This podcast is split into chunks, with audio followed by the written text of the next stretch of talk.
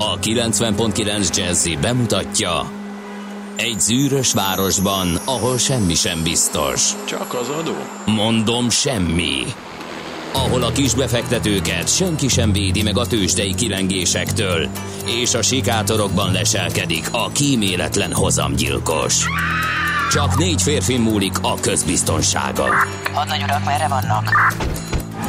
A mindenre elszánt és korrumpálhatatlan alakulat vigyáz a rendre minden reggel. Hé, kik ezek az állati nyomozók? Négy férfi, egy eset és egy nyalóka. Ács Gábor, Gede Balás, Kántor Endre és Mihálovics András. Az íróasztal mögül pedig Profit kapitány diktálja a tempót. Humor, emberi sorsok, közönséges bűnözők és pénz, pénz, pénz. Egy különleges ügyosztály, a Gazdasági Muppet Show minden hétköznap reggel a 90.9 Jazzin. De is figyelj, ne csak a bárányok hallgassanak. De miért? Ha nincs pénzed, azért, ha megvan, akkor pedig azért. Millás reggeli. Szólunk és védünk. Szép jó reggelt kívánunk a hallgatóságnak. Július 19-e van, szerda reggel 6 óra 47 perc. Elkezdjük a Millás reggelit itt a 90.9 Jazzin, Ács Gáborral. És Gede Smoothie király Balázs. Jaj, ne viccelj. Napos még csak ez a történet. Korábban kísérletezgettem ezzel, de nagyon kézi van. Tehát amilyen kélyes örömmel fogod azt a kütyüt, és öntöd magadba azt a löttyöt, ez egyszerűen leírhatatlan. Te meséld már el a hátterét. Ez kiüti a morgás, ez ennél fontosabb nincsen ma reggel. De ennek annyira nincs háttere. Az a háttere egyébként, hogy igen, korábban kísérletezgettem ilyen botmixerrel egy edényben, én csinálgattam már ilyet. De most vettem egy olyat, ami egy ilyen komplet úgy járulják, hogy smoothie set? Vagy mi ez? Úgy, alapvetően úgy. És annyiból több egy botmixer, mert valójában van egy botmixer feltétje is. De hogy a késes részre rá tudod csavarozni ezt az edénykét, és akkor rázva még jobban eloszlik benne a cucc, sokkal nagyobb fordulatszámot tud, sőt van rajta egy turbógomb, ami abszolút összeveri, hogy amikor már fölaprította nagyjából, akkor utána jön ez a folyadékosítás. Vannak csicsásabb gépek, tudom. Belehányod a gyümölcsöt és kész. Ennyi, kész. Gyümölcslevet még hozzá, hogy legyen még valami pluszlé. Uh-huh. Hogyha gyümölcsös. És akkor most van a kísérletevés időszaka, hogy melyik a legfinomabb, meg a legtartalmasabb variáció? Hát igen, nem a finomságra megyek, inkább a tartalomra, mert és ezt onnan is lehet tudni, hogy csinál, most már egyébként egy ihatóvá tettem, egy zöldséges verziót is, az először egyáltalán nem volt finom. Csak a tudat, hogy egyszerre 4 paradicsomot, egy zellerszárat, egy marék petrezselymet, meg egy fél avokádót magamba tömök, egy hörpintésre, ez jó volt. Uh-huh. Az a tudat, hogy mennyiféle nyomelemet, vitamint, mindenfélét. A hátam egyenesedik, az izmaim feszülnek. Igen. Kipattan a bicepsz, ahogy leér. Kipattan a bicepsz, és még a prostatám is erősödik. Aha. Igen. Értem én. Szóval ez, és akkor most mennek ezek a kísérletezések. 50-hez közeledve, kérem. Hát bizony, többféle praktikát be kell venni, hogy konzerválja magát az ember, és megőrizze az ifjúságát. Gal már egy kicsit szkeptikus, mitől vált a régi Turmix italból smoothie? Na igen, ez egy jó kérdés. Hát ez talán annyival több, gondolom én, hogy ez egy Turmix ital. A Turmix az alapvetően teljes alapú szerintem, és a Turmixra gondolunk. Én azt gondolom, hogy nettó vagizás ez a smoothie elnevezés, mert jó hangzik, lenyúltuk ezt is. De könnyen lehet. De sima tej nélküli Turmix. Tej nélküli turmix, azt egyszerűbb kimondani, mint a smoothie. Zöldséggyümölcs turmix. Tej nélkül. Egyre jobb. Most mennyivel jobb már? Már egy félmondatos meg. Majmoljuk már itt az Amerikát már megint. Nézd, ne találjunk ki neki valami jó magyar nevet, de valami egyszerűt, nem? Smoothie mentesítsük a környezetünket. Ez így nem maradhat. Oké, hát akkor meg is van a ma reggeli feladat, hogyha valaki esetleg tud erre egy szavas magyar megoldást, mert különben nem ér. Tehát ilyen körbeírósra nem vagyunk. De ilyen bolti smoothie-ra nem fanyalodnál, ugye? Tehát semmiképp. Hát nézd, azért nem, mert most mér. Hát nem azért, engem az csak olyan mérsékeltel szokott problémát okozni. Az, hogy egy ilyen 3 deci 6-800 forint, pont ezért, mert ugye most divat van és őrület, Ezt így végig gondolom, hogy abból házilag 3-4 litert előállítok különböző alapanyagok segítségével, így annyira nem. De volt már egyébként. Pépitóka! Hát gal, már kész. Micsoda? Pépitóka. Pépitóka. Hát jó, ezt kell megugrani. 4 percen belül egy fika és egy megoldás Galtól. Gyönyörű volt. Köszönjük. Kár, hogy nincs ilyen tapseffektünk. Magasan indul. Hát főhadnagy Szmötyiként apostrofája. Jó, igen. Hát nem, azért az... Hát ott van némi pejoratív kicsengés. Egy kevés. Tehát azt jó hiszel meginni, ugye? Na, ezt kell megugrani, ha valaki próbált. Hát ez kemény. Itt magas lett a léc. Igen, szóval ez most az új hóbort, és ezzel próbálom egy kicsit. Felnőtt bébi étel. Igen, hogyha sűrűbb marad, akkor valóban úgy néz ki. Úgyhogy ez ennyi. Ezeket most csinálgatom, ez egy hordozható. Ja, tehát erre az edénykére rá lehet csavarni egy ilyen fejet, amivel be tudod zárni, meg van ilyen nyitókája, és akkor ide lehet hozni, reggelire be lehet gyűrni egy fél liter belőle. És az első óra rendben is van, nem kell hozzá kávé. Mert a felszívódás alatt is szépen... Kivált egy kávét? Simán. Hó! Hát simán. Akkor már csak 3-at iszol így a műsor alatt, hát 4 helyet? Nem a műsor, 2-t. Egy a fölébredős, és 2 van. Ja, hogy összesen 3-10-ig. És akkor most már csak 2. Így van. Hát, fantasztikus. Úgyhogy rengeteg haszna van ennek. Na mi legyen, morogjunk, vagy eltegyük, legyen morgó csütörtök? Hát igen. Csak egy gyors morgásadás, ráadásul olyan, mintha lenyúlták a morgásot. Ki? Valaki, aki hasonlóan járt, tegnap láttam a Homár blogon, és szórakoztam. És ez most mi volt? Óriási csinnadratával, és kis van plakátolva a város, hogy úgy fölgyorsult a vasút, hogy Siófokra levisz 1 óra 5 perc, vagy 1 óra, nem tudom, nagyon-nagyon gyorsan. És tényleg van néhány olyan vonat, ami rendkívül kényelmes, abból a szempontból, hogy van benne légkondi, mert flört motorvonatok vannak, amelyek nyilván Kelenföldről számolják, van, amit valamit inkább Szabadi Sóstóra számolnak, mert az még közelebb van, mint Siófok, de hát ugye az már Balaton, és ott jobban lehet mutogatni a számot. De hát most lépjünk túl azon, hogy ezeket a motorvonatokat elővárosi forgalomra tervezték, nem pedig távolságira, hanem egy másfél órát ki lehet bírni bennük, meg ha valóban megy, mint a golyó, és működik a légkondi, akkor az valós alternatívája lehet azoknak a vonatoknak, amelyek azt a kivakarhatatlan húgyszagot okozzák, hogy nem fölültél a vonatra, te ott annyira nem érezted, de utána egyszerűen versenyt fut a család, hogy ki menjen legelőször a zuhanyzóba, amit tetőtől talapig. A fejünk búbjától mindenki meg kell mosni, mert az kivakarhatatlan vasútszak te árad belőled. Most ez kikerülhető ezekkel a motorvonatokkal. Na de! Van ennek egy aprócska hátránya, hogyha az ember esetleg pisilni szeretne, jó esetben. Nem tudják leengedni belőle. A Balatonon nincs lehetőség a klotyó tisztításra, ez csak Budapesten megoldható. Visszafele rendszeresen megtelik és bezárják. Na már most, hiába van 2 kocsiból, nem tudsz át. Pont azért, mert nem áll meg Fehérváron, sem nem tudsz átmenni.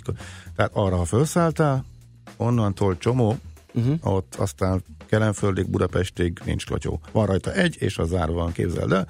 Hát így járt. Ezt írták le. Azt én nem láttam, a Homáros Postban még folytatódik, hogy déliben nem talált vécét. Utána, amikor már teljesen kétségbeesve idáig sikerült elhozni a cuccost. Úgyhogy ez nagyon kemény. Hát ez választhatsz a vonattípusok között, mindkettőnek a hátrányait elmondtam. Igen, szóval ez óriási. Nem mondom, hogy mindig így van. Én is láttam már ilyet, és ezek szerint rendszer szintű a probléma. Emlékszem, amikor nem működött a déli, és Kelenföldön fordultak, és valahova, nem is tudom, hova nagyon messze kellett őket áttúráztatni, mert Kelenföldön nincsen WC-szippantási lehetőség, hanem csak a déliben, amikor ugye az alagút miatt zárva volt, és ez a probléma továbbra is fönnáll, Balatonon sem megoldható, úgyhogy ezek, amikor ott állnak, valamelyik későn jön vissza, meg valamelyik Keszthelyről jön, és reggel megy, este jön, és mondjuk esetleg sokan vannak rajta. Szóval ne akarjon senki vécére menni, hogyha nehéz. A légkond, az egyetlen légkondis típusú vonattal próbálva. Van itt még mit fejleszteni a vasúti közlekedésben, úgy látszik kívülbelül. Na hát sok időnk nem maradt, úgyhogy az első zene előtt azért még Emiliákat megköszöntjük feltétlenül. Az ő nevük napja van.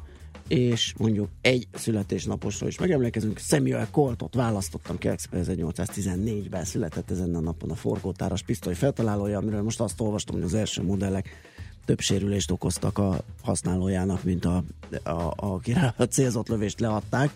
Igen. Ezt tovább kellett tökéletesíteni, igen, és utána lett ebből egy olyan sikeres termék, ami anno, tehát 1800-as évek közepén járunk, $15 millió vagyont hozott Samuel Coltnak.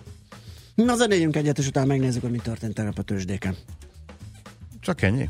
Hogyha csak ennyi, mindjárt 7 óra. De hát akkor én most bekészítettem valamit, és nem említetted meg az illetőt. Na mindegy. Jó, várjál, akkor majd mindjárt ki megpróbálom kitalálni. Na, akkor majd utólag. Brian May, a Queen együttes gitárosa, 1947-ben született.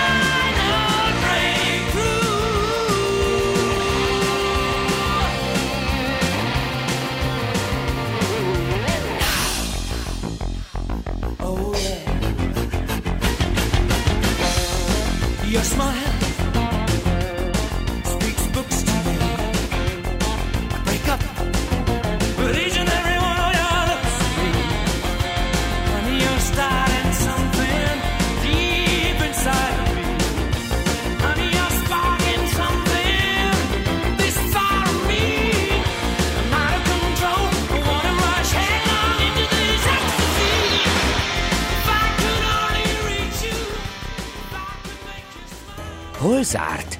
Hol nyit? Mi a sztori? Mit mutat a csárt? Piacok, árfolyamok, forgalom a világ vezető parkettjein és Budapesten. Tőzsdei helyzetkép következik. Igen, nyilván, mert vonatos videója van azért, persze, nyilván azért. Igen, lehetett igen, volna. Igen. Ezer más. Kérem szépen, a Budapesti értéktőzsde. Mit csinált tegnap? Várjál, mindjárt mondom. Esett 0,7%-kal, ez 236 pont mínusz, 35.904 pont lett a vége. Tette mindezt 8 milliárdos forgalom mellett, amiből 2,5 milliárd a Konzum és az Opimus páros. Úgyhogy azok még mindig ott vannak az élbolyban forgalom tekintetében. Viszont már úgy rendeződött, tehát nem volt limites játék, és ennyire... Hát amennyiben a 11%-os emelkedés rendeződés. Az rendeződött, hát az eddigiekhez képest. Azt megcsinálta az elején, és utána ennyire szükság van napon belül mozogni.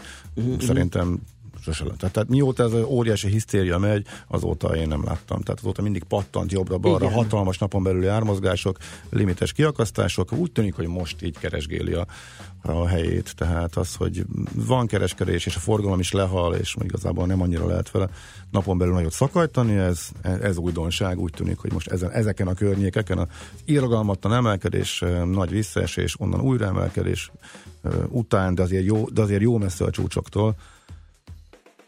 keresi az egyensúlyi árát a két papír. OTP esett, 0,3%-kal, Richter esett, 1,5%-kal, 6750, az jól elhagyta a 7000-es zónát. A MOL az 0,6%-kal került lejjebb, 21.820 forintra, és kérem szépen, még egy Magyar Telekomon vagyok adós, 2,1%-ot esett 473 forintig. Hát ez ilyen esős nap volt. Hát Amerika. Na, hát új történelmi csúcs, az S&P 500-as az már egy csomószor megcsinálta. A Nasdaqben volt egy kis korrekció, tehát, illetve a visszaesés nagyobb volt, mint utána a fölélénkülés, amit az év első 5 és fél hónapjában láttunk, a nagyon durva túlteljesítés, az megszűnt az elmúlt nagyjából másfél hónapban, ezért csökkent a különbség az éves teljesítményük között. Most viszont magára talált, és a tegnapi nagyon jó teljesítménnyel, amely majdnem fél százalékos előnyt eredményezett, a Nasdaq újra történelmi csúcsot döntött, tehát ő is beállt a sorba.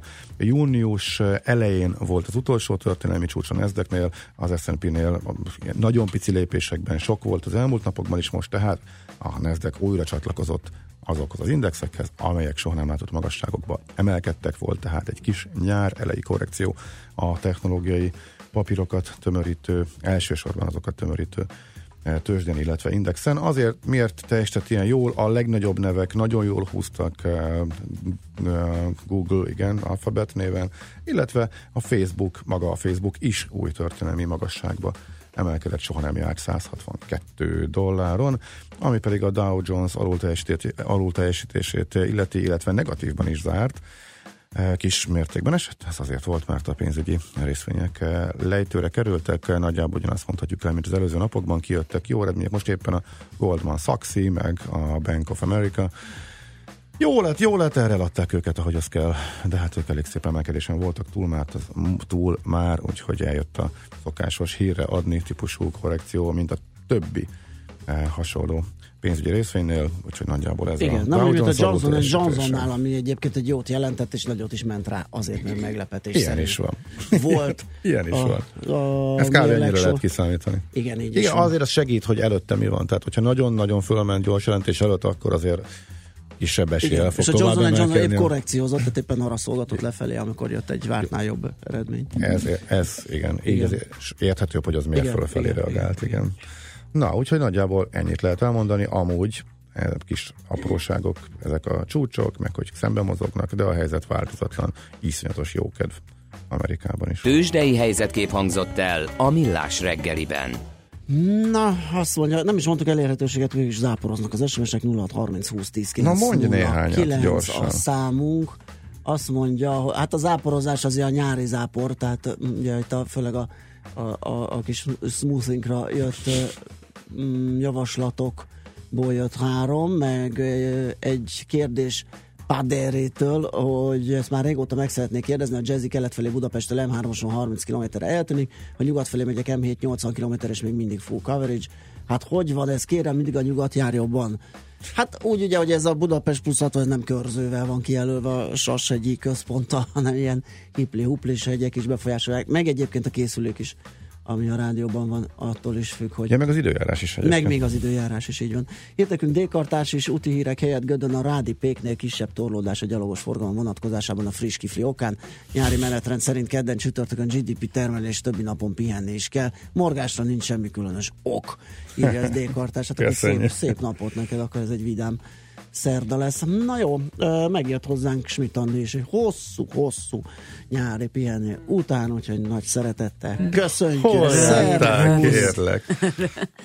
Jó reggelt. Szervusz. Volt tenger? Kérlek. Tenger nem volt. Magyar, még csak magyar tenger sem, mert magyar tenger szem. Velencei tó volt. Igen. Az jó. Az meg jó. Ott a környéken, ott napon belül is megjárható. Megjártunk ezt-azt, amazt. Kipihent vagy, üde vagy. Na, jó van. Jó igen, volt, jó az volt. A lényeg, jó volt a pihenés, úgyhogy most nagy lendülettel jönnek a friss hírek, azt követően aztán visszajönünk és folytatjuk a Millás reggelit itt a 9.9 Jazzy. Műsorunkban termék megjelenítést hallhattak. Hírek a 9.9 Jazzyn Schmidt Anditól. Visszatér a kánikula, kevesebb adós van a fekete listán, és öngyilkos lett egy biztonsági robot Amerikában. Jó reggelt kívánok, 6 perccel múlt 7 óra. Hőségre figyelmeztetnek a meteorológusok. Elsőfokú figyelmeztetést adtak ki Bács-Kiskun, Békés, Csongrád és Győr-Moson-Sopron megyére. A hét második felében tovább fokozódik a kánikula. Magyarország zéró toleranciát hirdet az antiszemitizmussal szemben, jelentette ki Orbán Viktor a Benjamin Netanyahu izraeli kormányfővel közös budapesti sajtótájékoztatóján. A miniszterelnök hangsúlyozta, Magyarország bűnt követett el, amikor a II. Világháborúban nem védte meg zsidó állampolgárait. Orbán Viktor azt is kiemelte, az izraeli miniszterelnök magyarországi látogatása új fejezetet nyit a két ország kapcsolatában. A felek két megállapodást is aláírtak, a 2017-19-es évekre szóló kulturális együttműködésről, valamint az innováció ipar 4.0 és az önműködő autók fejlesztésében való együttműködésről. Fokozottan ellenőrzik a szolgáltatókat a turisták védelmében a hónap végéig, főleg a szállásadókat, a taxisokat, a kereskedőket és a vendéglátókat vizsgálják Budapesten és környékén. Az adóhatóság honlapján bárki megnézheti, hogy mikor és hol ellenőriznek. Rövidül a lakossági adósok fekete listája. Júniusra már 2 millió alá szorul vissza a mulasztások száma. Ez 123 000-rel kevesebb a tavalyi év végénél. Közben a rendben fizető adósok adatait tartalmazó adatbázisban már csaknem 5 millióan szerepelnek. Kikiáltották Kis Oroszországot a szakadár ukránok. Donyetsk és Luhansk megye oroszbarát vezetése és Ukrajna 19 régiójának képviselője határozta el, hogy új államot hoznak létre.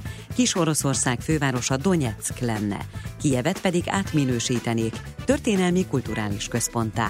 Kelet-Ukrajnában majdnem 4 éve tartanak a harcok, amióta Oroszország magához csatolta a Krímet. Erdőtüzektől szenved Dél-Európa. Olaszországban 1 hét alatt több erdő égett le, mint tavaly egész évben. Eddig 3-an haltak meg. Többeket őrizetbe vettek gyújtogatás miatt. A horvátországi Split mellett csak tegnap sikerült megfékezni a tüzet. Sok ezer hektár bozótos és erdő égett le. Emberek százait kellett kimenekíteni otthonaikból és szállásukról. Nem bírnak a lángokkal Montenegróban sem.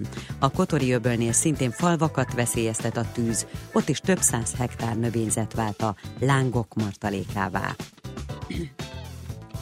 Szökőkútba fulladt egy biztonsági robot Amerikában. Egy washingtoni bevásárlóközpontban történt az eset, a rakéta alakú szerkezet normál esetben pörög, forog és fütyül, miközben a bűnt üldözi az épület folyosóin. A meghibásodott járőr szándékosan borult a szökőkútba, egyesek szerint öngyilkos lett, mások szerint csak felmondott. Egy hasonló típus tavaly egy kisgyereket lökött fel. Folytatódik a kánikula ma is, sok napsütéssel, északon elvétve lehetnek záporok, a déli szél helyenként megélénkül, délután 29 és 34, este pedig 24 és 29 fok közé hűl a levegő. A következő napokban néhol a 35 fokot is meghaladhatja a csúcshőmérséklet, péntektől azonban záporok és zivatarok is várhatók. A hírszerkesztőt, Schmidt-Andit hallották, friss hírek legközelebb fél óra múlva. Budapest legfrissebb közlekedési hírei a 90.9 Jazzin a City Taxi diszpécserétől. Jó reggelt kívánok, köszöntöm Önöket a City Taxi diszpécser központjából. Enyhán reggel jók a látási viszonyok és gyérforgalomban autózhatnak a most útnak indulók. Az Andrássy úton az Oktogon és a Deák tér közötti szakaszon ma is filmet forgatnak, a külső sávot foglalják el, és megállási tilalom van érvényben. Egyébként forgatócsoport dolgozik a 7. kerületben is, ezért a Verseny utcába sem hajthatnak be. A delegáció közlekedése miatt ma is többször és több helyen lesznek korlátozások. A gyalogos forgalom elől már most lezárták az Apáczai Csere János, Vigadó utca, Vörösmarty tér, Vigadó által határolt területet. Az autósok pedig 9:10-től számítsanak útzárra a Deák tér, Károly körút, Andrássy út, Pesti Alsórakpart, József Attila út környékén. A korlátozás előre láthatóan 10 óráig tart. Balesetről szerencsére nem kaptunk hírt, további kellemes rádiózást kívánunk. A hírek után már is folytatódik a Millás reggeli, itt a 90.9 Jazzén. Következő műsorunkban termék megjelenítést hallhatnak.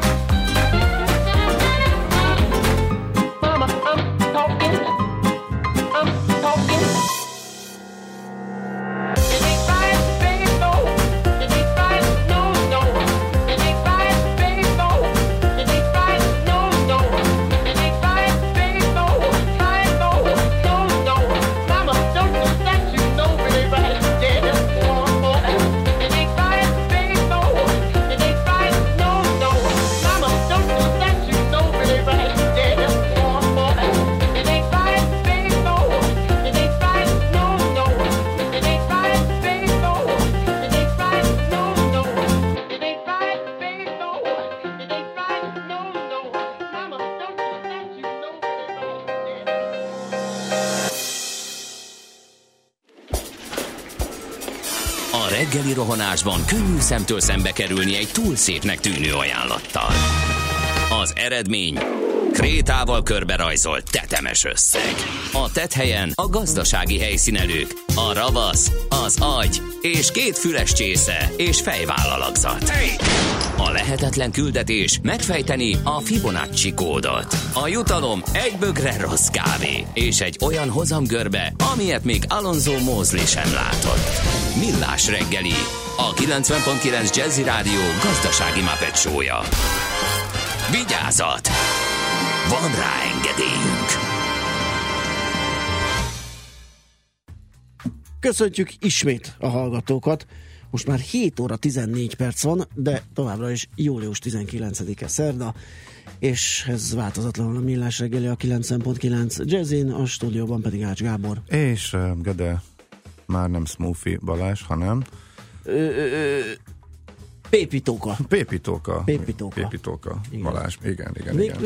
Jó dallamos is, Pépitóka. Nehéz lesz megugrani ezt a szintet valóban. Ez nem is sikerült, ugye? Nem, de várjuk. Szerintem le is tette, szerintem a hallgatók is belátták. Nem, belátták, hogy annyira, kész. Annyira frappáns megoldás, hogy tulajdonképpen meg se próbálják ezt überelni. De ha valaki csak 7 órakor kapcsolta be a készülékét, és nem értesült arról, hogy milyen licit folyik, hogy a smoothie magyarosításáért, igen, akkor lehet a pépitókával szemben még továbbra is új azt verziókat így, küldeni. Hallgató, sziasztok, bocsi fiúk, szándékosan püfölitek a mikrofont egész reggel. Ez úgy van, kedves hallgató, hogy ez Mihálovics Maci és Ács Gábornak egy rossz szokása, hogy nem a mikrofont, hanem azt a pultot püfölik, amire az állvány van szerelve. A pult átviszi a hangot, és amikor nagyon határozottan el akarja mondani, akkor szól. Hozzá se értem. Úgy, erre gondolsz? Erre, pontosan erre. Ez ti ketten zseniálisan művelitek időnként, amikor elkap a hév, és nyomataikosítani akarjátok a mondani valótokat, és még ilyen. A gumizenen sem elég, hanem egy ilyen ritmus tart. De még ma nem kapott el. De, volt, láttam. Tényleg? Igen, és ez be is hallatszott. Na, akkor majd valami egyezményes élet ki. Szólj rám, vagy mutogass valamit. Mindjárt ezt a táblát, átérjük ezt a nyeles táblát. Hol van a tábla? Ráírom, hogy... Ellopták a táblánkat. Tényleg, kidobták? Nincs itt. Kicsit... Te látod? Kicsit el is fáradt, lehet, hogy ott van a sarokban, majd megkeressük. Elmondjuk akkor, ha már így bele csaptunk, hogy mi van ráírva a táblára? Vagy... Én most írtál, nem is tudom. Hát ez egy macit korlátozó tábla, igen, volt, igen, alapvetően. Igen, ne beszélj annyit. Igen. És a másik oldalán is van. És a másik oldalán is van valami, amit ha fölmutatunk, akkor talán észreveszi magát Maci, igen, kollega. De volt már, hogy ránézett, és így folytatta. Tehát ilyen műveges volt a tekintete, ránézett, nem értelmezte, és ment tovább ezerre, és le kellett húzni a pótmétert, hogy abba hagyja. Na, jó, de megint szóval folyik püföl, az idő. Ne püfölj, táblát. Ne püfölj, táblát fel fogom mutatni. Lapok. A hallgatók meg fölmutatják, ha ne beszéltek egyszerre táblát. Igen, most is meg, majd figyelünk rá, de azért Maci hiányában könnyebben figyelünk, igen, erre is. Ha már szóba jött Gall, aki kiakadta a smoothie-n, hogy miért kell azt úgy hívni, és miért nem lehet magyarabbul, akkor én ezt neki dedikálom, kérem szóval a világgazdaság vezető cikkét, annak is a címét. Menjünk vissza az időben 40 évet, és vegyük elő a világgazdaságot. Igen. Erősödhetnek a magyar-izraeli bilaterális kapcsolatok. Ez a címe. Ez a címe a vezető anyagnak nagy betűvel, kérem, igen, szépen, ez teljesen komoly. Mondj egy másikat. Az kérlek szépen, azt mondja, az hol is volt? Hát volt meg egy nagyon jó cím volt benne. Az is, igen. Mindjárt keresem. Azt mondja, addig lehet, hogy ki kéne, hogy mencs. Jó, akkor addig előveszem a magyar nemzetet. Hát kötvény, letelepedési kötvény ügyben újabb szaftos információk, hát csak szeptember közepén láthatunk tisztán, hogy mi is van, mert a miniszterelnök egy elegáns mozdulattal kitolta az ügyintézési határidőt, és erre hivatkozva mondják azt, hogy nem tudnak adatot szolgáltatni. És a cikkből az is kiderül, hogy volt egy... Mekkora? Én már is vesztettem a fonalat, hogy ez hány milliárdos biznyák volt. Itt az offshore cégeknek 170 milliárd volt az utolsó, de már... Aha, igen. Ez csak jellemző, hogy már nem üti meg az inger küszöböt, már nem tudom, hogy 120 vagy 170, pedig itt azért súlyos milliárdok mennek. Ugye ismeretlen helyekre, hogy volt egy júniusban volt egy konferencia Genfben, ahol ilyen letelepedési kötvényeket jegyző erről szólt, több ország hasonló konstrukcióiról értekeztek, és ott az egyik résztvevő azt mesélte, hogy a miniszterelnök, mármint Orbán Viktor személyesen beszélt telefonon az egyik közvetítő cég vezetőjével, és azt mondta, hogy nyugi, a kötvényprogramot csak szünetelteti a kormány, majd a választás után újraindítja. Hoppá, kemény. Na, megtaláltam, ez egy hirdetés. Ja igen, tényleg. Megújultak a megyei hírportálok, nagy felkiáltójellel alatta egy térkép, hogy hol találhatók ilyenek, majd alul átlátható, dinamikus, modern. Ez igen, 80-asok. Igen, hát hírportál nem volt 40 éve, de maga a hirdetésnek úgy a stílusa. Meg az jutott eszembe, hogy azt a jelzőt, hogy fiatalos, azt általában már öregebb becskék szokták használni. Én azt gondoltam, hogy a modernt is azok használják, akik egy kicsit ilyen kövület módon szemlélik a világot. Így hirdeti magát egy portál, hogy modern. Erre nagyon munkás. Na. Nyugdíjpénztári hozamok nagyon szépen muzsikáltak, kérlek szépen. Még ott van a végében. Igen, ez az, amit csak szapuljuk a lapot. Nem, itt vannak nagyon jó kis számok, kérem tisztelettel. Azt mondja, hogy a magánnyugdíjpénztárak legnagyobb növekedési portfóliója és a kiegyensúlyozott portfóliói is szép reálhozamot értek el az idén az első fél évben. Egy átlagos egyenleg a növekedési alapoknál akár 150 000 forintnyi reálhozamot is termelhetett. Hát az ugye ezt inkább mondjuk százalékosan jobban szeretem, mint így. Mindjárt megnézzük a 9. oldalon, kérem szépen a részletek. Azt mondja, hogy a legnagyobb növekedési portfóliók hozama az első fél évben 4,6 és 5,1% között volt. Azért ez az évesítve 9,4%-os hozamnak felel meg. Hát ez az kiváló. Nullás hozam környezetben egészen jó. Igen. Úgyhogy ezeket a részleteket itt a különböző vagyonkezelőknek a különböző termékeit lehet vizsgálgatni ki, hogy muzsikát. Tehát a világgazdaság pénz- és tőkepiac rovatában található ez. A napi.hu egy dollár elemzéssel indult, és nagyjából ellentétes következtetésre jut, mint amit a szakértőink mondogatnak. Ők szerintük a véget érhet a dollár uralma, és az euró erősödhet. Ugye ez történt az elmúlt időszakban, a MKB-s szakik meg azt mondták, hogy pont ez fog megfordulni, és ismét a dollár erősödhet. Úgyhogy érdekes, meglátjuk, hogy mi fog bekövetkezni, és persze igen, beszélünk majd róla. Közben kérem szépen, Kántor Endre már bejelentkezett a szerkesztőségi cseten, majd befog telefonon is, lent van Debrecenben a Campus Fesztivál helyszínén, majd onnan fog nekünk tudósítani, sőt egy felvett anyagot is továbbítani, és azt fogjuk majd bejátszani, és segített, az elkallódott táblánkra írt. Na. A vegyél levegőt. Valóban. Vegyél levegőt, igen, az egyik oldalra. Mert ugye Maci bejön reggel, megreggelizik és megiszik egy kávét, az első óra az kezelhetetlen. Tehát akkor majd kezd szépen elfáradni, tehát a végére egészen bekummant néha, az utolsó fél órát nem is hallani. Igen, bye air, igen. Tényleg. Úgyhogy ez a tábla egyik nagyon fontos üzenete, de hát ahogy azt elmondtuk, sokszor hatástalan. Hol? Elvitted magaddal Debrecen? Meg nincs itt? Hát tényleg nagyon hiányzik. Hát lehet, hogy kitakarították, látták, hogy nem nagyon van az üzemben, mert ugye letettünk az utóbbi időn, tehát hatástalan volt, már ott volt egy helyben, és akkor valaki azt gondolta. Aha, lehet, hogy poros volt, és elvitte a takarító. Zenéljünk egy jót, kérem szépen, aztán beszélgessünk Gergely Péterrel a Bankráció.hu. Nem, az majd később lesz, helycsere. Elfelejtettem, az ébresztő téma, az majd a feles hírek után van. KKV rovat jön.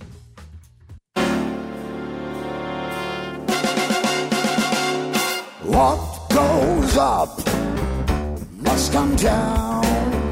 Spinning wheel, got to go round. Talking about your troubles, it's a crying sin, ride a painted pony, let the spinning wheel spin. You got no money, you got no home, spinning wheel all alone.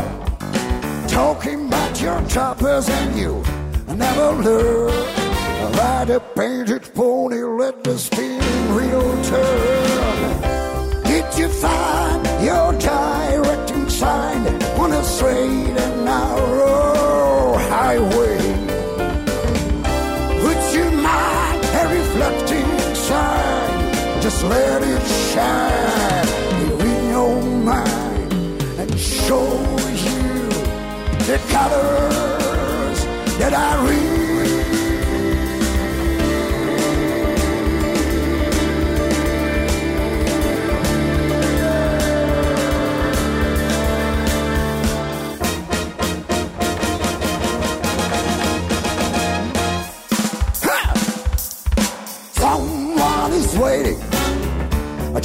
is you, spinning where, spinning to. Drop all your troubles right here, a riverside. Ride a painted pony, let the spinning wheel fly. Woo! Check it. Yeah.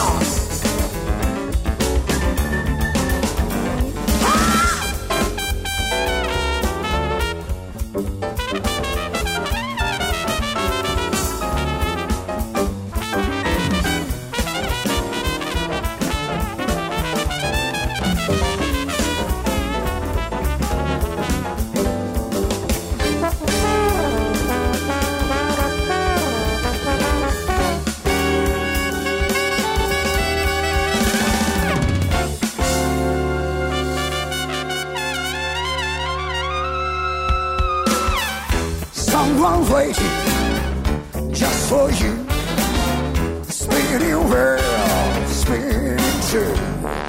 Drop all your troubles by the riverside.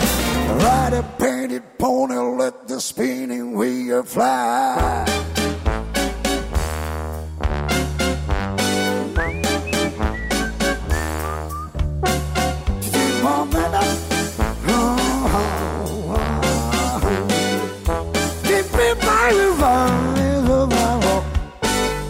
Kicsi, közepes, de semmi esetre sem nagy. Nem a méret a lényeg, hanem a vállalkozó szellem. A Millás reggeli KKV hírei következnek.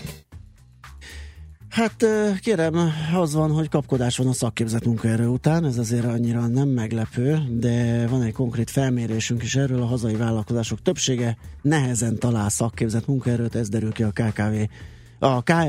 KKV bizalmi index legutóbbi adataiból. Főként az ipari és a mezőgazdasági vállalkozások vannak nehéz helyzetben munkaerőkeresés szempontjából.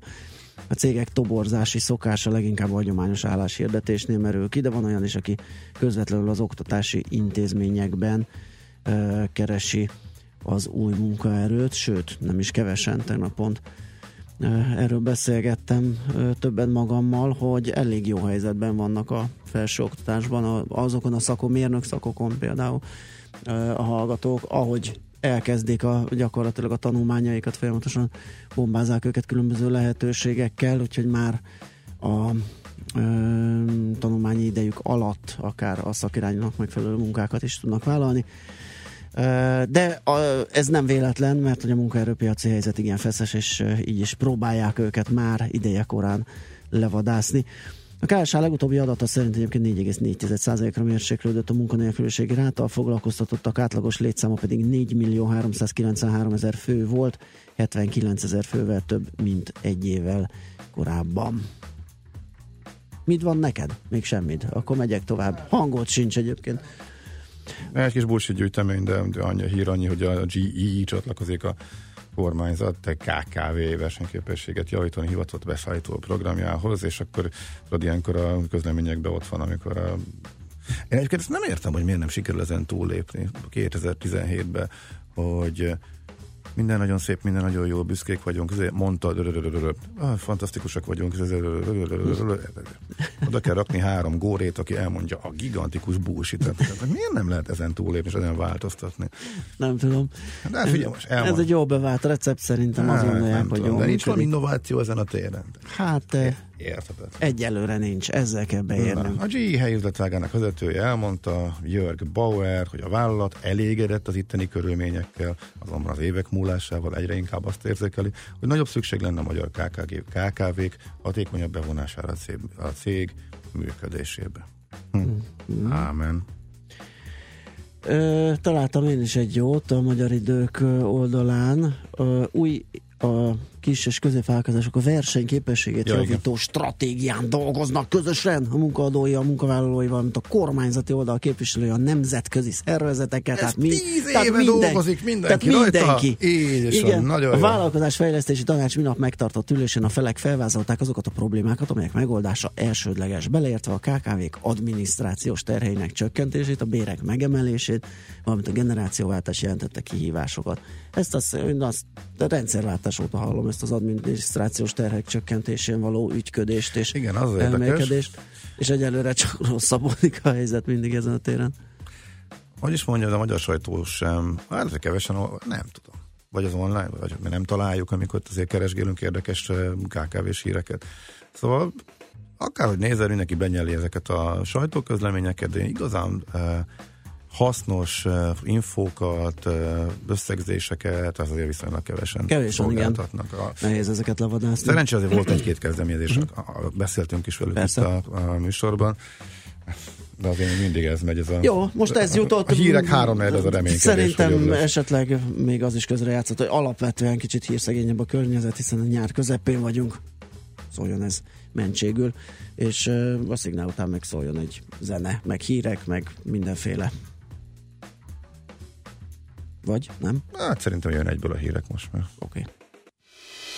Rövid hírek a 90.9 Jazzyn Schmidt Anditól. Visszaállnak a forgalomba a felújított orosz metrók. A kocsikat csaknem egy hónappal ezelőtt vonták ki a közlekedésből különböző problémák miatt, és típus engedély felülvizsgálati eljárást indítottak. A BKV szerint az orosz cég mostanra kijavította a hibákat, és így a kocsik ismét közlekedhetnek. Továbbra is biztonságosnak tartja a BKK online jegy- és bérletvásárlási rendszerét a városfejlesztésért felelős főpolgármester helyettes. Szenecei Balázs azután beszélt erről, hogy az operatív működtetésért felelős T-Systems Magyarország arról adott tájékoztatást, hogy rendszer szintű volt az a támadás sorozat, amely az első 2-3 napon érte a szolgáltatást. Nabóci Kálmán, a BKK vezérigazgatója kijelentette, számtalan próbálkozás volt, de sikeres feltörés nem történt. Több évtized után indul újra a bohóc képzés Magyarországon. Csütörtöktől a Szarvasi Bohóc workshopra várják a jelentkezőket. A nyári tábor után pedig szeptembertől elindul a 2 éves kurzus a Baros Imre artistaképző szakgimnáziumban. Utoljára egyébként a 70-es években indult bohóc osztály. A most induló 2 éves OK-s kurzuson lesz akrobatika, tánc és zeneórák, pantomim és minden, ami a bohóc szakmához kapcsolódik, sminkeléstől a kosztüm tervezésig. Egyre több külföldi él Csehországban. Folyamatosan emelkedik, és idén márciusban már meghaladta a 500 000-t a tartósan az országban élő külföldi állampolgárok száma. Prágában a külföldiek már a lakosság 20%-át teszik ki. A legtöbben Ukrajnából és Szlovákiából települtek át. Ami minket, magyarokat illet, idén márciusban már több mint 4100 honfitársunk élt tartósan Csehországban, míg 3 éve még csak 3100. Folytatódik a kánikula ma is. Sok napsütéssel, északon elvétve lehetnek záporok, a déli szél helyenként megélénkül. Délután 29 és 34, este pedig 24 és 29 Celsius fok közötti értékekre számíthatunk. A következő napokban néhol a 35 fokot is meghaladhatja a csúcshőmérséklet, péntektől azonban záporok, zivatarok is várhatók. A hírszerkesztőt, Schmidt Andit hallották, friss hírek legközelebb fél óra múlva. Budapest legfrissebb közlekedési hírei, itt a 90.9 Jazz-en. A fővárosban erős a forgalom a 10-es főúton befelé az Örömi körforgalom, illetve az Óbudai temető előtt, a 11-es főúton szintén befelé a Pünkösfürdő utcánál. Akadozik a haladás az M3-as bevezető szakaszán a Szerencs utca előtt, a Kerepesi úton befelé az Őrs vezértere közelében, a Hungária körúton a Kerepesi útnál mindkét irányban. A Gubacsi hídon lezártak egy sávot közműfelújítás miatt, a váltakozó irányú forgalmat jelzőlámpa szabályozza. Mindkét irányban torlódásra kell számítani, az érintett BKK-jár megnövekedett menetidővel közlekednek. Lezárták a 7. kerületben a Verseny utcát filmforgatás miatt. A 30-as, a 30A és a 230-as autóbusz terelve közlekedik, a Verseny utca megállót nem érinti. Szép csilla, BKK Info. A hírek után már is folytatódik a Millás reggeli, itt a 90.9 Jazz-en.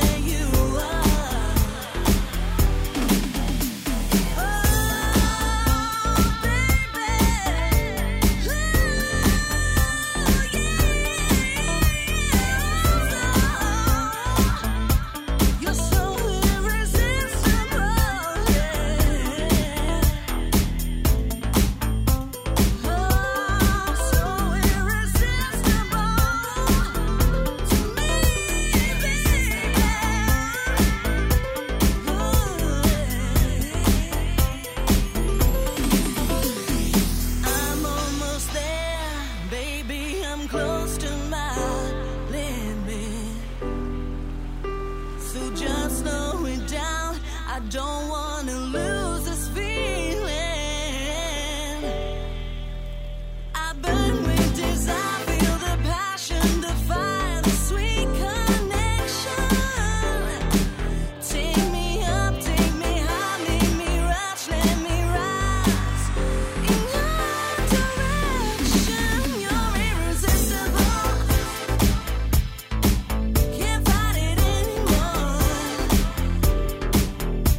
Irresistible, baby, you are. You're irresistible. Can't fight it anymore. Irresistible, baby, you are. Oh,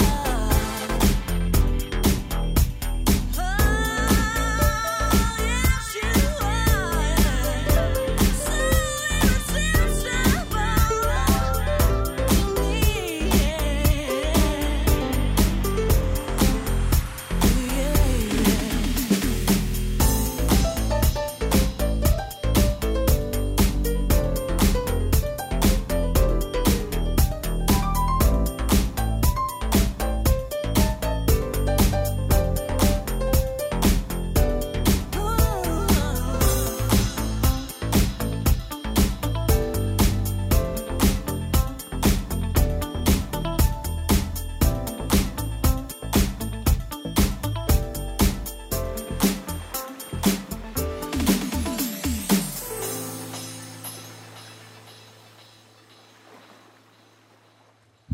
Ez továbbra is a Millás reggeli, itt a 90.9 Jazzin, és a telefonvonalunk túlsó végén pedig Gergely Péter, a bankráció.hu IT szakértője. Szia, jó reggelt! Jó reggelt, sziasztok! Na hát, megint a személyi kölcsönök piacát vizsgálgatjuk, ugye ezt már megtettük korábban többször is, még veled is. Az, hogy ebben a kamatkörnyezetben, egy elég jó kis versenyhelyzetben igen versenyképes termékekké váltak, azt már több hét megbeszéltük, de az, hogy töretlen a népszerűségük, és hogy az első 5 hónapban 48%-kal nőtt a folyósított hitelösszeg, ez már azért megbeszélés tárgyát képezheti, tehát az látszik, hogy tényleg nagyon komolyan eljutott az üzenet a hallgatókhoz. Igen, a hallgatók is. Mi lehet ennek az oka? Mi a hitel cél elsősorban? Legtöbb esetben itt ugye a bankok készpénzt adnak az ügyfeleknek, igen, és nem is kérdezik, hogy mire költik, viszont a kutatások alapján kijön, hogy a legtöbben használt autót vesznek belőle, aha, tipikusan ilyen 1 milliós és 3 milliós vételek szokott lenni az autóknál, illetve a lakás felújítására és akkor lakáskorszerűsítésre költi, illetve nagyon sokan vannak, akik akár nyaralásra és egyben valamilyen drágább műszaki cikkre költik ezt a pénzt, és valószínűleg egyre többen lesznek ebből szerintem, akik kisebb összegű ingatlan vásárlást, ugye vidéken azért még sok olyan ingatlan van, ami 2-3-4-5 millió forintba kerül, amit tudom, Budapesten annyira egy jobb garást kapunk, de vidéken elég sok helyen akár házakat vagy lakásokat kapunk ennyi pénzért. Igen, ezt is megénekeltük, ugye, hogy ott ráadásul külön arra a célra vonatkozó hitelt ráadásul nem is nagyon lehet kapni azokhoz a vásárlásokhoz, úgyhogy ez is egy jó terep. Igen, és ugye sokkal egyszerűbb, mint a banki lakási tekintéző, nincsenek több 100 000 forintos kezdeti költségek, tehát szerintem általában erre fogják fölvenni az emberek, illetve talán lehet, hogy egyre többen fogják akár nyaralásra, most ugye ma nyár végén iskolakezdésre, karácsonyi ajándékok megvásárlására, ami utóbbi célokat nekem annyira nem, tehát hogy én nem biztos, hogy erre fölvennék kölcsön. De sajnos ugye van Magyarországon ugye a réteg, aki ezeket nem tudja készpénzből kifizetni, főleg, hogyha a több gyermek van, vagy egyetemre mennek, és több 100 000 forintos költségek vannak. A lényeg az, hogy ugye a legtöbb kölcsönnél most már fix törlesztő részlet van a futamidő végéig, tehát nagy biztonsággal ki tudják számolni az érdeklődők, hogy az mennyire fog nekik a végén kerülni. Általánosságban beszélünk a termékről, hogy ez igen használhatóvá, jóvá vált ebben a kamatkörnyezetben, de azért azt is meg kell említeni, hogy nem egyforma kondíciókkal lehet ezeket felvenni. Ugye megvizsgáltátok 17 bank hasonló ajánlatát, mire jutottatok? Nagyon durva különbségek vannak, röviden erre jutottunk. Uh-huh. Megnéztünk több hitelösszeget, általában egyébként 1 és 1,5 millió forintos hitelösszegek szoktak lenni. Ha 1,5 millió forintos hitelösszeget nézzünk, és a legolcsóbb és a legdrágább ajánlat közötti különbséget nézzük meg az összesen visszafizetendő összegben, akkor több mint 700 000 forint különbség kijön. Tehát azt magyarul, hogyha csak találomra választunk egy ajánlatot, vagy akár csak a saját bankunkba menjünk be, ami egyáltalán nem biztos, hogy a legolcsóbb lesz, akkor könnyen lehet, hogy 1-2 havi fizetésünket is fölöslegesen otthagyjuk, ahelyett, hogy az interneten rászállnánk arra 10 percet, hogy hitelkalkulátorokon tájékozódunk, és akár 2 sarokkal odébb sétálunk egy másik bankba. Aha, és itt gondolom egy azonos paraméterekkel jellemezhető hitelfelvevőt modelleztetek, tehát azt sem lehet mondani, hogy ahogy ez a hitelképességi különbségekből eredhet ez a különbség, ez pusztán a konstrukciókból ered, gondolom én. Így van, ugye a különböző bankoknak különböző a stratégiája, aha, és az, hogy milyen ügyfeleknek milyen árszínvonalon nyújt kölcsönt. Az általában elmondható, hogy akkor a legolcsóbb egy személyi kölcsön, vagy akár egy lakáshitel, hogyha hajlandó vagyunk úgy átmenni a bankhoz, hogy a fizetésünket is odavisszük, uh-huh, és hogyha legalább 250 000 forint a nettó fizetésünk.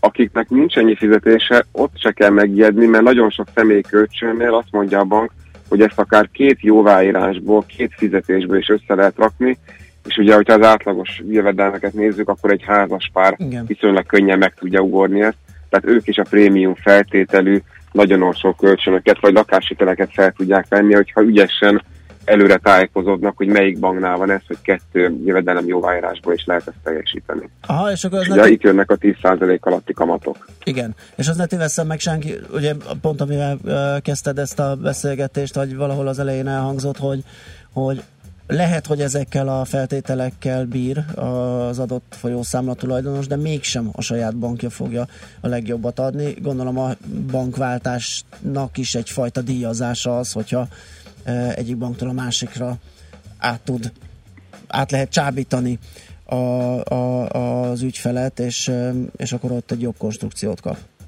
Ez pontosan így van. A bankok a személyi kölcsönnel nem csak úgy vannak, hogy nyújtsanak minél több személyi kölcsönt az ügyfeleknek, hanem ez egy nagyon jó praktika arra, hogy új számlavezető ügyfelek átjönnek hozzájuk.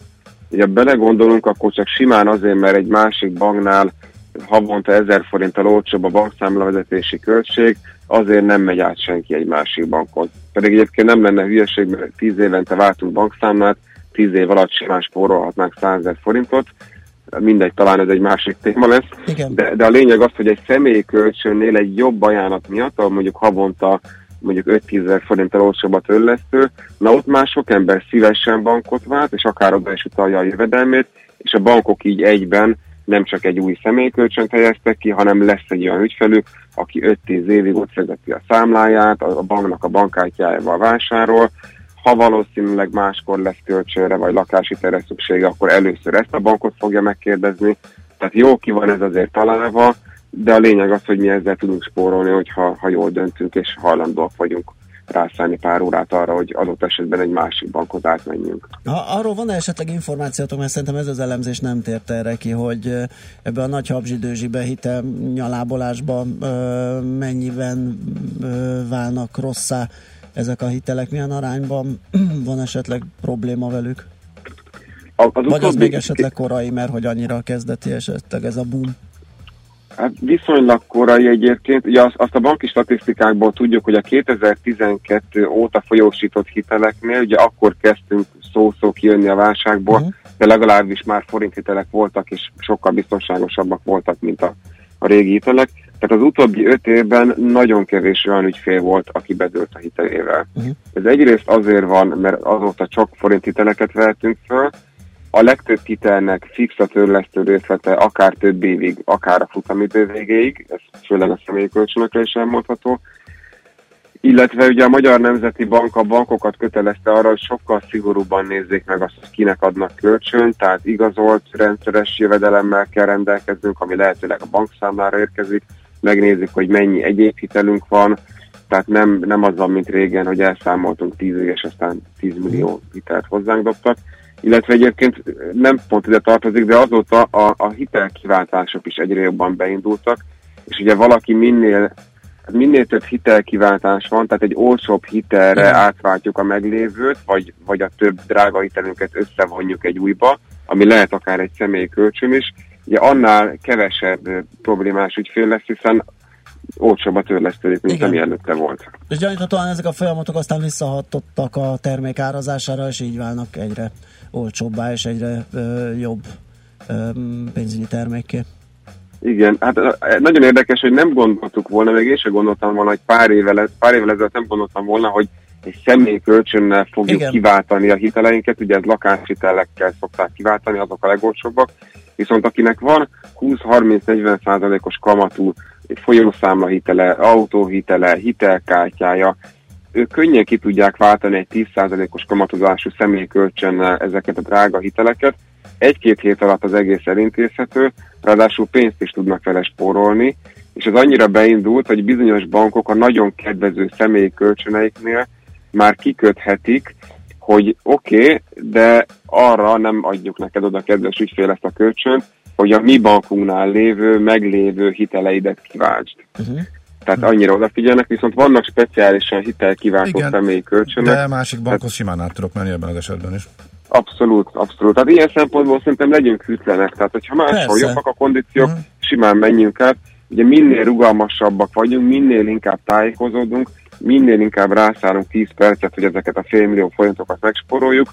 Ugyanúgy, mint régen volt a biztosításoknál, a bankok annál nagyobb versenyt fognak csinálni, annál lejjebb ennek az árakban. Igen. Csak nehéz, megszoktam, itt van a számlám, most csak szólni a munkáltatónak, hogy máshova utalja az egészet, ott átvarjál. Ugye ez van benne, még ha meg is sokkal könnyebb is lett a megszokás, mindig az a saját békjunk. Igen. Uh-huh. Hát igen, az a legdrágább egyébként, a kényelem az nagyon drága, illetve egyébként vannak olyan pénzügyi szolgáltatók, akiknek szintén nagyon jó ajánlataik vannak, neveket nem akarok mondani, nem akarom őket reklámozni, ahol nincsen bankszámlavezetés, tehát úgy igénybe tudjuk venni az olcsó kölcsöneiket, hogy nem kell a meglévő bankot elhagyni, nem kell oda a fizetésünket utalni, mert nincs is bankszámlájuk, simán ugyanúgy levonják a törlesztőt, mint a többi bank. Ez érdekes. Uh-huh.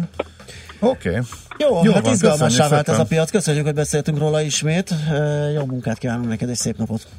Én köszönöm nektek is, sziasztok! Gergely Péterrel, a bankráció.hu hitel szakértőjével beszélgettünk a személyi kölcsönök piacáról. Egy évvel ezelőtt, illetve egy év plusz egy nappal ezelőtt pont adás közben érkezett a lesújtó hír, hogy meghalt Somló Tamás.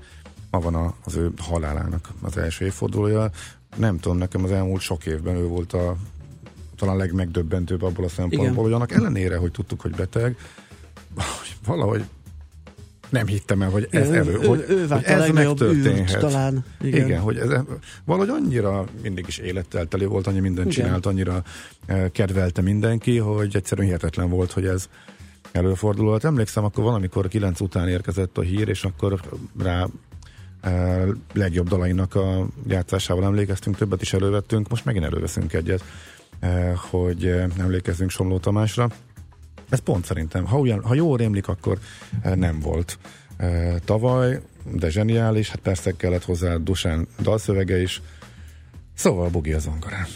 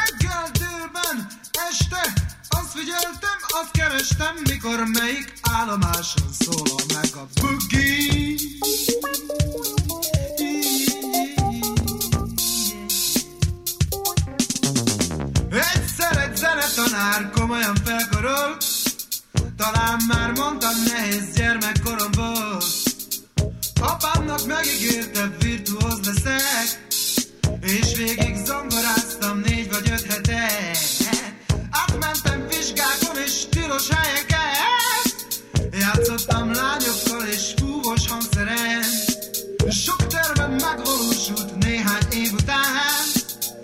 valahogy kimaradt a bugi a szongorán, és csak egy, és csak egy, és csak egyetlen egy érdekelt. Reggel délben, este azt figyeltem, azt kerestem, mikor melyik állomáson szólal meg a...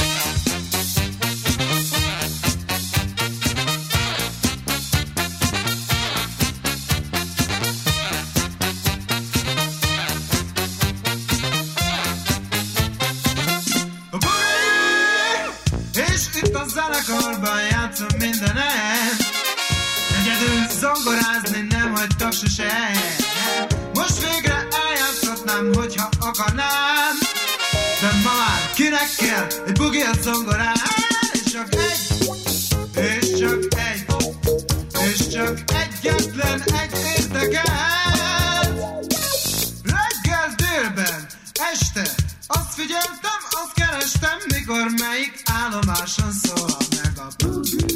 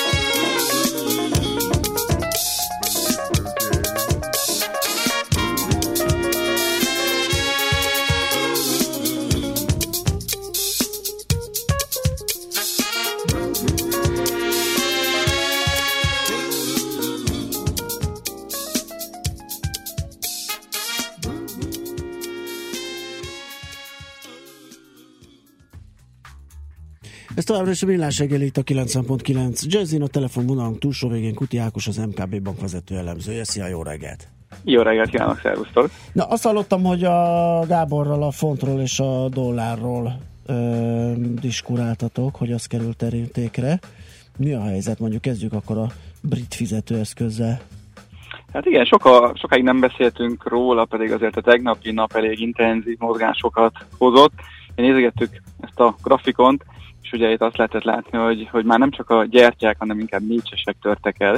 Olyan intenzív mozgás volt a font-dollár árfolyamában, és talán nem is azzal érdemes foglalkozni, hogy a mozgás már az inflációs adat megjelenését megelőzően elindult, hanem inkább az, hogy amikor ezt publikálták, utána is hasonló lendülettel süllyedt a kurzus.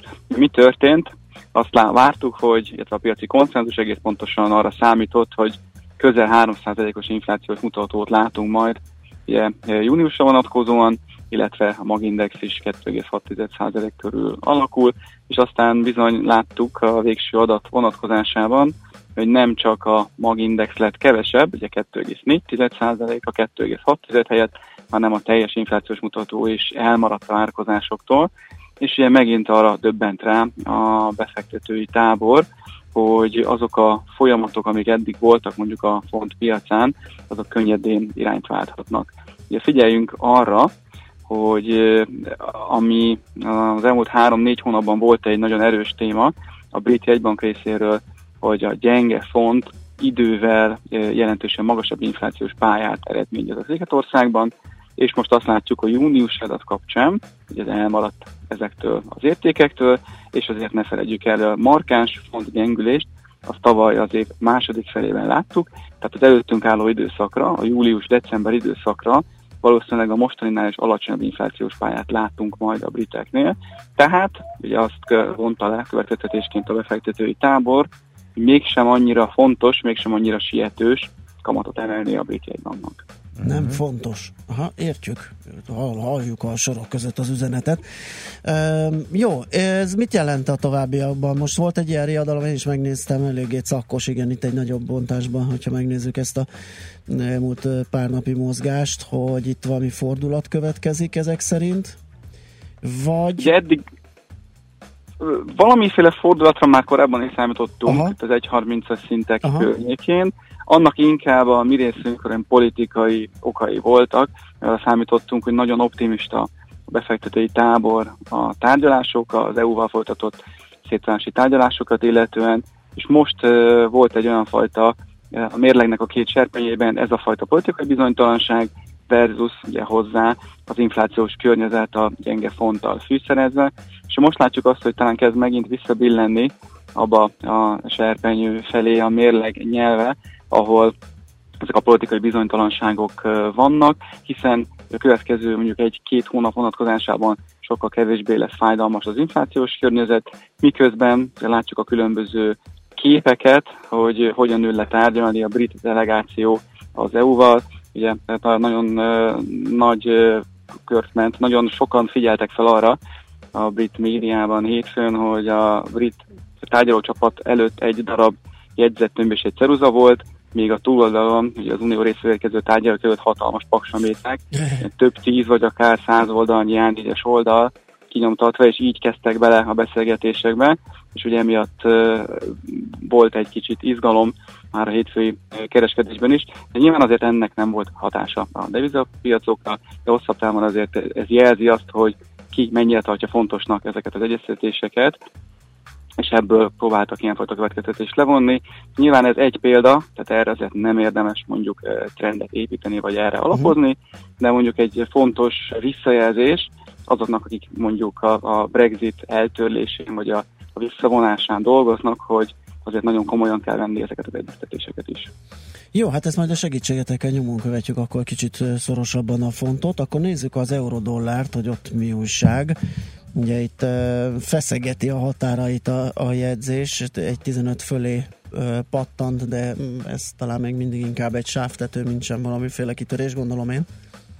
Hát egy érdekes folyamat, nagyjából ezekről a szintekről beszélgetünk most már egy jó 2-3 hónapja, ugye ez lehet egy olyan első megálló ebben az emelkedésben, amit láttunk a dollárgyengülésből fakadóan. Ugye most van egy olyan fajta helyzet a tengeren túlon, egyrészt a megosztottság a makroadatokban, a Fed is látja azt, hogy vannak olyan régiók, amik nagyon erős adatokkal szolgálnak a tengeren túlon, miközben még más államokban azért közel sem ennyire erős a helyzet. Erre kellene egy egységes választ adnia a Fed kamatpolitikájának. Másrészt pedig azért az látszik, hogy egyre inkább toljuk magunk előtt azokat az intézkedéseket, amiket Trump tavaly évvégén, illetve év elején belengetett, adunk itt az infrastruktúrát és egyéb beruházásokat érintő szándékra. Akkor ugye az év elején az volt a vízió, hogy ezek az addicionális kiadások jelentős inflációs nyomással járnak majd, és erre idővel a Fednek is reagálnia kell. És ott vagyunk, hogy július közepe táján, amikor már valószínűleg késői időpont a különböző egészségügyi reformokra és egyéb költségvetési intézkedésekre. Tehát ha ezekről döntés is születik az elkövetkezendő hónapokban, mire ezek életbe lépnek 2018 első fele, vagy lehet, hogy át is csúszik majd a második felére a megvalósítás, de annyira távolinak tűnik, hogy még kevésbé kell izgulni azon, hogy esetleg a markáns inflációs nyomás lesz a tengeren túlon. Ennek nyomait látjuk folyamatosan beépülni a várakozásokba, de azért láttuk a túloldalról, az óceán innenső oldaláról, az LKB esetében is van nagyon komoly dilemma infláció versus makroadatok, és azért azt látjuk, hogy idővel ez egy 15-ös szintektől lefelé tudunk majd elbúcsúzni. Nyilván az időzítés az még kérdéses, de az előttünk álló hónapokban azért arra számítunk, hogy visszarendeződik majd a kurzus, és inkább ilyen 1.12-1.13-as értékekről beszélhetünk majd az ősz folyamán. Na hát akkor neked külön ajánljuk, azt említettük is a műsorban a napi.hu reggeli cikkét, amely viszont pont az ellenkező tendenciát vizionálja, de lehet, hogy csak az elmúlt hetek történéseit vetíti ki a továbbiakra is, tehát pont az a kényelmesebb, hogy nem lesz fordulópont. Na, lényeg az, hogy ti továbbra is kitartotok amellett, hogy a dollár magához tér. Okés. Ezért szeretjük a devizapiacokat, hogy ugye lehet ellentéte, vagy vannak ellenkező vélemények persze, is, és akkor majd ősszel vonunk egy mérleget, jó, hogy melyik vízió valósult meg. Mindenképp, rendben. Köszönjük Ákos a beszámolódat, jó munkát! Köszönöm én is! Szia. Sziasztok!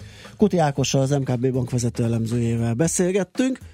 Jött egy-két útinformáció, Haraszti út nagyon be van lassúva, Grassalkovics-Helsinki aránylag haladós, Lágymányosi híd egész tűrhető, Aztán Halas írja, hogy megint pitty-putypan az M5-ösön Budapest felé az M0-ás lehajtónál, ráadásul a torlódás kicsivel előrébb miatt néhányan egymásba csattantak. Milyen praktikus is a 10 centis követési távolság. Fú, de rühellem, amikor tologatnak hátulról, és érezhetően már bőven a követési távolságon belül van valaki, és türelmetlenkedik. Hát ennek időnként ez nem csak autóban, ez ilyen sorbeállásoknál is, amikor ott lihegnek a fülembe egy egyszerűs... Pénztárnál, ráadásul olyan dologgal foglalkozol, hogyha bankkártyával foglalkozol, ahol azért némi intimitást azért elvárna az ember, és nem ott ámerő menne, és már semmivel nem jut attól előrébb, hogy ott van a nyakamba. Odáig már kétszer rátolta a sarkamra a kocsiját, és ugye, mert nagyon-nagyon akar menni. Na, hú, ez ne. Néhány szó be kellett, hogy szóljak, pedig nagyon jámbor ember vagyok. Hát ez morgós szerdára szerintem így jó is lett. Na, kérem szépen, Schmidt Andi itt van, készül, hogy elmondja nektek a legfrissebb híreket, azt követően aztán visszajövünk, folytatjuk a Millás reggelit, és ahogy azt beharangoztuk, Kántor Bandit fogjuk telefon végre kapni először Debrecenben. Élő kapcsolás, kérem szépen, a Campus Fesztivál helyszínéről, majd pedig egy beszélgetést fogunk hallani Gönczi Zsuzsannával, a Campus Hotel Zrt. Vezérigazgatójával. Ezt Endre készítette ott a helyszínen, ezt fogjuk bejátszani. De te miért állsz? Mert nagyon sokat ülök. De még sose láttam ilyet. Mert most kitaláltad, hogy... Olyat szoktam, hogy így fölpattanok a zene alatt, és most azt gondoltam, hogy fölállok, és így mondom. Álló műsorvezető még velem szemben nem volt, és mókás. Bandi volt? A Bandi az állni szokott. Hát egyszer ritkán, de hát azért nem. De ő nincs veled szemben. De hát ő mindig. Akárki akárhol ül, egymással szemben vagyunk. Mondjuk inkább akkor áll, amikor a hírek megy, szerintem. Igen, akkor szoktam nyújtóztatni a dereket. Én egyszer álltam arra, emlékszem, de annak komoly előzményei voltak. Azt hittem, hogy csokit eszek, és kiderült, hogy pakit kafit sikerült magamba tolnom. 4 darabot. De igazából... Hű de finom, majd Ács Gábor felszállt helyben, és itt röpkedett. Az utolsó óra. Ez sikerült, Luffy. 9 órás hírek alatt sikerült elkövetni. Én nem mertem visszahallgatni, hogy miket domáltam akkor, de hogy leülni nem tudtam, az biztos. Tehát tényleg, ez inkább egy Luffy-ot. Na, csak óvatosan. Na, akkor Andi is felhívja. Téged akkor a kofi, lehet, hogy engem a pépítóka állított föl, úgyhogy jönnek a hírek, aztán folytatjuk. Az újonnan csatlakozóknak hívjuk fel a figyelmet, hogy mindig lehet a smoothie magyarosítására. Műsorunkban termék megjelenítést hallhattak.